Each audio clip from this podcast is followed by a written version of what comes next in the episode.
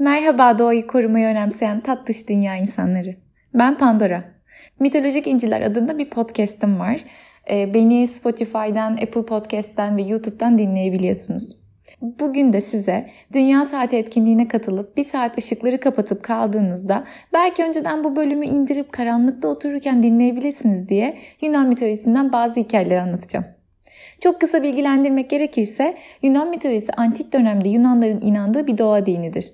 Çok tanrılı bir dindir ve aslında bu inanıştaki tanrılar ne kadar insan görünümlü olsalar da doğayı temsil ederler ve doğanın bir unsurudurlar ve doğanın devinimini, kanunlarını anlatırlar aslında. Yunan mitolojisinde tanrılar evreni yaratmamıştır, evren onları doğurmuştur. Her şeyin en başında kaos vardır. Evrenin tüm unsurları birbirine karışmış, düzensiz haldedir.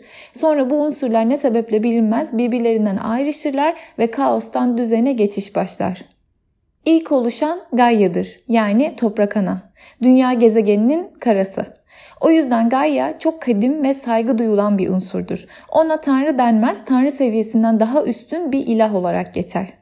Gaia ilk titan olan Uranüs'ü doğurur. Uranüs gökyüzünün kendisidir. Sonra Gaia Uranüs'ü çiftleşerek 12 tane titan, kikloplar yani tek gözlü devler ve hekatonkeris yani 150 devleri doğurur. Yani toprak ve gökyüzü birleşti ve yeni yeni canlılar meydana geldi.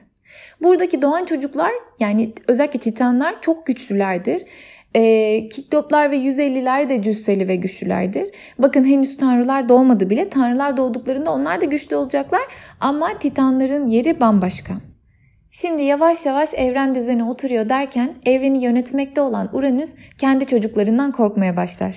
Bunlar çok güçlü. Ya yarın bir gün beni alaşağı edip tahtıma geçmeye kalkarlarsa diye korkar ve bu tehlikeyi ortadan kaldırmak için onları annelerinin rahmine geri sokar yani toprağa.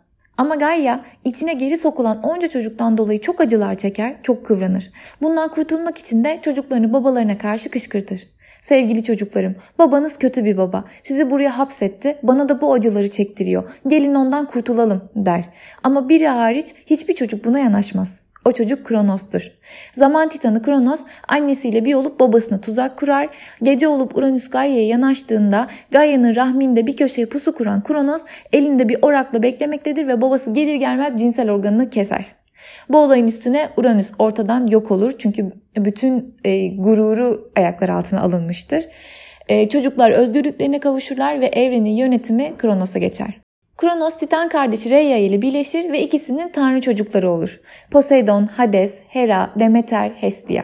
Ama sonunun babası gibi olmasından korkan Kronos tıpkı babası gibi çocuklarından kurtulmayı kafaya koyar ama onun düştüğü hataya düşmek istemez. Çünkü Gaia'ya zarar verildiğinde nasıl intikam aldığını görmüştür.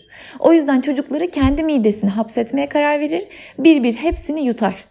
Rhea en son Zeus'a hamile kalır ve tüm çocuklarının yutulduğunu görmekten artık harap olduğu için Zeus'u da Kronos'a kaptırmamak amacıyla toprak ana Gaia'ya akıl danışır.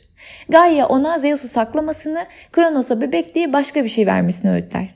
Rhea Zeus'u Girit'te saklar, Kronos'a da bebek diye kundağa sarılı bir taş yutturur.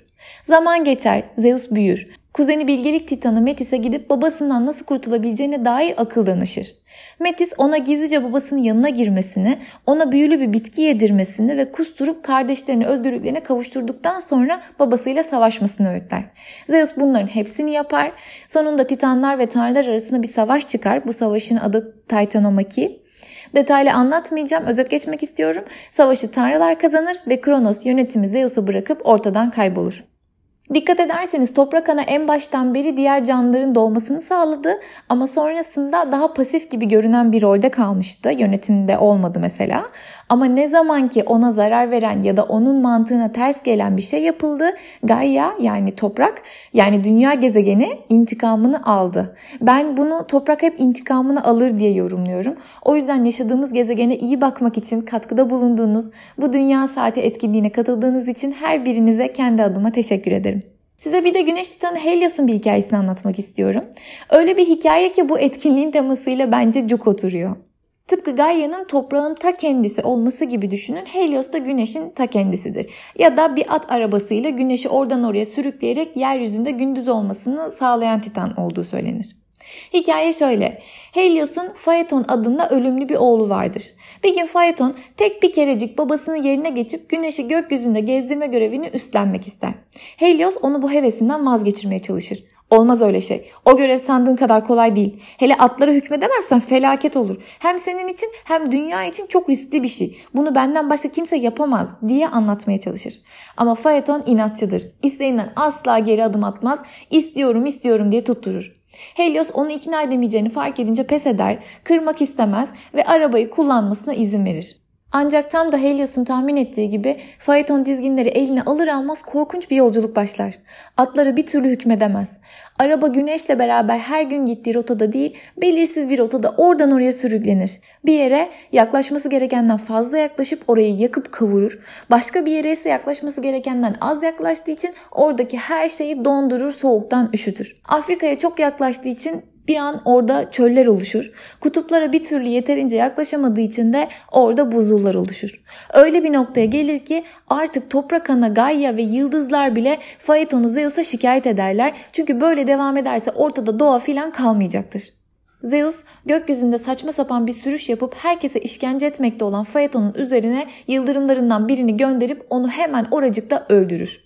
Doğanın dengesi biraz bozulursa üzerimizde nasıl bir etkisi olabileceğini atalarımız daha milattan önce 6000 7000 yıllarında fark etmişler görüyorsunuz ki.